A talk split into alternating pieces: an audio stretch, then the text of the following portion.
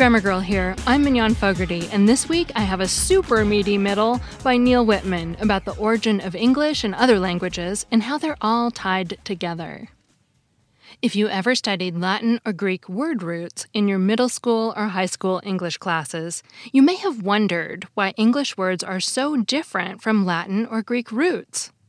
For example, the Latin root for the word tooth is dent, as in dentist. The Greek root is odont, as in orthodontist. But the English word, of course, is tooth. Here's another one. The Latin root for foot is ped, as in pedestrian or pedestal. The Greek root is pod or pod, as in podiatrist. But instead of a word containing P and D, English just has foot. On the other hand, sometimes an English word is a lot like the equivalent root in Latin or Greek. For example, the Latin word for mother is mater, and Greek is mater. And they both resemble the English word, starting with M, with a T in the middle, and an R at the end. What's going on with this mix of similarities and differences? The answer is that Latin, Greek, and English are all related, but Latin and Greek are more closely related to each other than they are to English. In fact, all three of these languages, and many others as well, are part of a single language family called the Indo European languages. And they all ultimately trace back to a single ancestral language, which was spoken centuries before writing was invented. We don't know what speakers of that language called it, but today it's known as Proto Indo European. A reasonable question is how can we possibly know that this language existed? To get an idea of how linguists reconstruct earlier forms of a language, let's look at one of the major subfamilies within the Indo European family the Romance languages. These include the modern day national languages of Portuguese, Spanish, French, Italian, and Romanian, as well as languages that don't have a nation state of their own, such as Occitan and Catalan, which you may have been hearing about recently as citizens of the Spanish region of Catalonia have pushed for independence. These languages all developed from Latin, but let's pretend for a moment that we don't know that we can still get a pretty good idea of what their ancestral language sounded like if we have enough words in the modern languages that we think might have a common origin. Let's take the words for mother and father, for example. In Portuguese, they're mãe and pai. In Spanish and Italian, they're madre and padre. And in French, they're mère and père. Let's focus just on the word for mother at this point we can be sure that the ancestral word began with M because all the modern equivalents do. We can also be sure that the ancestral word had an R in it because three out of the four modern equivalents do the words in Spanish, Italian, and French. Next, we can be pretty confident that the ancestral word had a D between the M and the R, since the Spanish and Italian words do. You might be wondering at this point how can we be so sure since the other two languages, Portuguese and French, don't have a D in their words for mother? The reason is that certain kinds of sound changes are more likely to happen over time. For a DR cluster, to lose the D is a simplification, a natural kind of change. On the other hand, to insert a D before an R is a complication and a less common kind of change. So, in the absence of further evidence, we conclude that the ancestral word for mother for these languages had a DR cluster, and that two of those languages simplified it. Now, what about the vowels? The first vowel was most likely a, since that's what we have in Portuguese, Spanish, and Italian. The second vowel was most likely a, since that's the one that appears more than any other so the ancestral word was probably similar to the modern Spanish and Italian words, madre. Similar reasoning lets us conclude that the ancestral word for father was padre. Of course, we don't have to go to all that trouble because we know from written history that all the places in Europe where these languages were originally spoken were part of the Roman Empire, and that Latin was the language spoken across the empire, that's actually why they're called Romance languages, because they were spoken in the Roman Empire. In fact, we know from written documents that the Latin word for mother actually had a T in the middle instead of a D. It's mater, remember? But now we can conclude that somewhere along the way, from Latin to its daughter languages, that T turned into a D. However, the surprising thing about the techniques for reconstructing ancestral languages is that they can work even when we don't have written records of the ancestral language. How is that even possible? It's one thing to reconstruct ancient words when you have written texts that can confirm your reconstructions, as Latin texts can do for the Romance languages. But how can linguists know that their reconstructed words in Proto Indo European are anything close to reality? Well, in many cases, they disagree. For example, they still haven't agreed on a precise reconstruction of the Proto Indo European word for horse, even though it's clear that Proto Indo European had such a word. However, a striking and unexpected discovery in the early 20th century gives linguists confidence in the method. In 1879, the linguist Ferdinand de Saussure was reconstructing a set of verbs in Proto Indo European that formed different tenses by using a process called ablaut. We actually have ablaut in English with verbs that change their vowels, such as sing, sang, sung, and write, wrote, written. Anyway, Saussure found that he could collapse two families of Proto Indo European ablaut verbs into a single family if he assumed that there used to be a consonant in a certain position in some of these verbs. Unfortunately, whatever this consonant was, it didn't exist in any of the known Indo European languages. His analysis didn't go over well at all, especially since he actually proposed not just one hypothetical mystery consonant, but two of them. Some reconstructed verbs had one, and some had the other. If he could do that in his reconstructions, what couldn't he propose? Had de Saussure not died in 1913, he might have had the last laugh. Two years after his death, Bedřich Hrozný deciphered the writing system for Hittite, the language spoken almost four millennia ago in what is now Turkey. And it turns out that Hittite was an Indo European language, nearly the oldest one to have been written. Moreover, it was later shown that Hittite verbs had consonants exactly where de had put them, confirming his outlandish reconstructions. We still don't know, though, exactly what those consonants sounded like. The discovery of the Indo European language family happened a century before de Saussure proposed his mystery consonants, and maybe even earlier, depending on whom you believe. The story of its discovery is famous among linguists. Like most famous stories, it's not entirely true, but we'll start with the popular version. It begins with Sir William Jones, a British judge in Calcutta, India, in the late 1700s, who knew a lot of languages.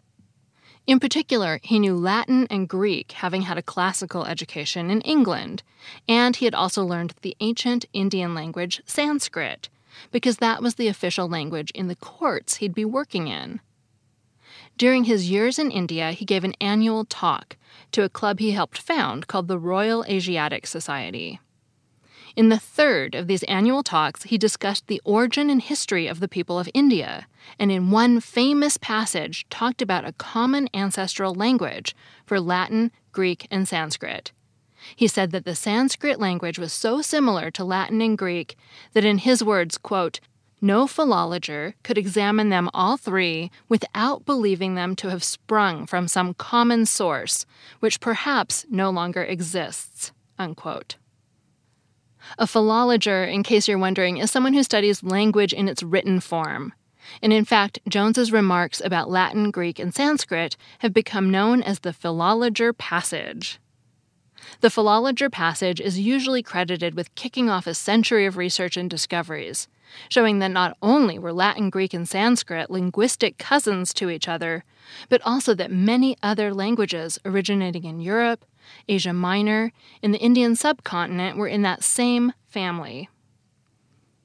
This geographic distribution is what gave this family of languages its name, with Indo coming from Indios, the Greek word for India. To get an idea what Jones was talking about, let's take our example of the words for mother and father again.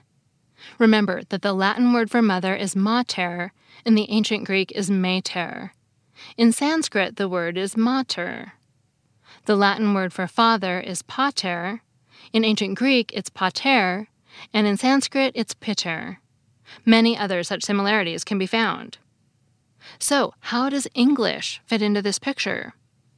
English is a member of the Germanic language subfamily, which also includes Swedish, Norwegian, Icelandic, and German, as well as Gothic, a language that was last spoken more than a thousand years ago. One of the main changes that distinguish Germanic languages from other Indo European languages is a pattern known as Grimm's Law. It's named after Jacob Grimm, who was one of the brothers Grimm, famous for their collection of European folk tales. But he was also a philologer, and in the 1820s he published a grammar of German. And in that grammar, he described a pattern of several systemic sound changes that happened in the dialect of Proto Indo European that eventually became Proto Germanic.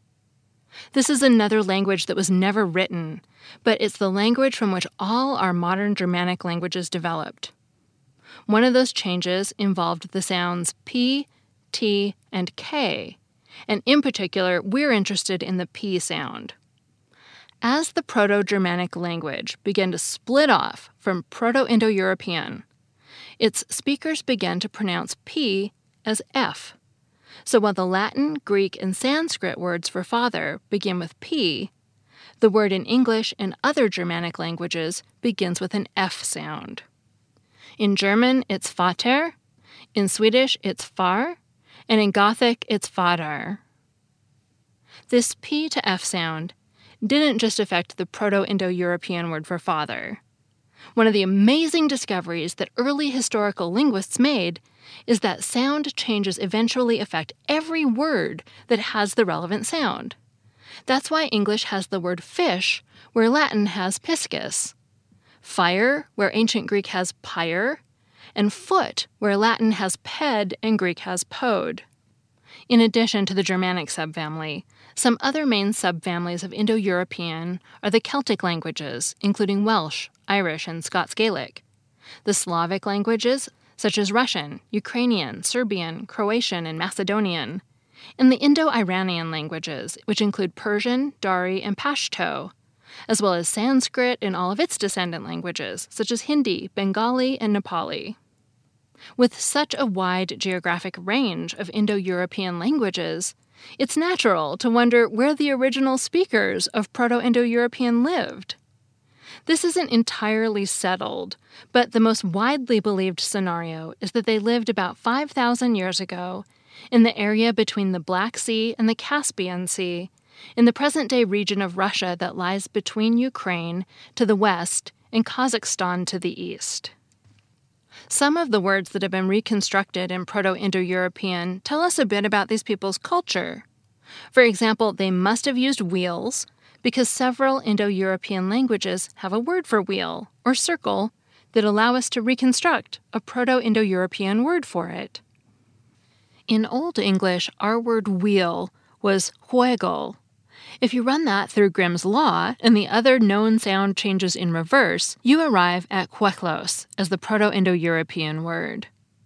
In Greek, this word developed into the word kuklos, which you might recognize as the Greek root that we pronounce as cycle. In Latin, it shows up as circus, or as it would have been pronounced in classical Latin, circus.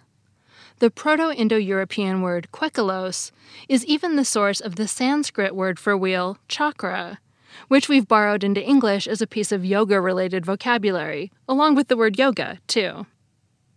I said earlier that the story of William Jones and the discovery of Proto Indo European wasn't entirely true. In an article published in 2006, linguist Lyle Campbell pointed out several problems with the story. First of all, Jones incorrectly classified several languages, such as Arabic, as Indo European languages. Furthermore, he didn't classify several other languages as Indo European that some of his contemporaries correctly did, such as the Slavic and Germanic languages. Not only that, but even for some of the languages that he did correctly include, his reasoning was unsound and not acceptable in modern linguistics. And finally, he wasn't even the first one to propose a common ancestral language for Greek, Latin, and Sanskrit. That idea had been around for at least a hundred years. And the relationship between these languages really is so obvious that it didn't require modern comparative linguistic techniques to make the call. Even so, in the more than 200 years since Jones's remarks, the comparative method has helped establish not only the Indo European family of languages, but many other language families of the world, too.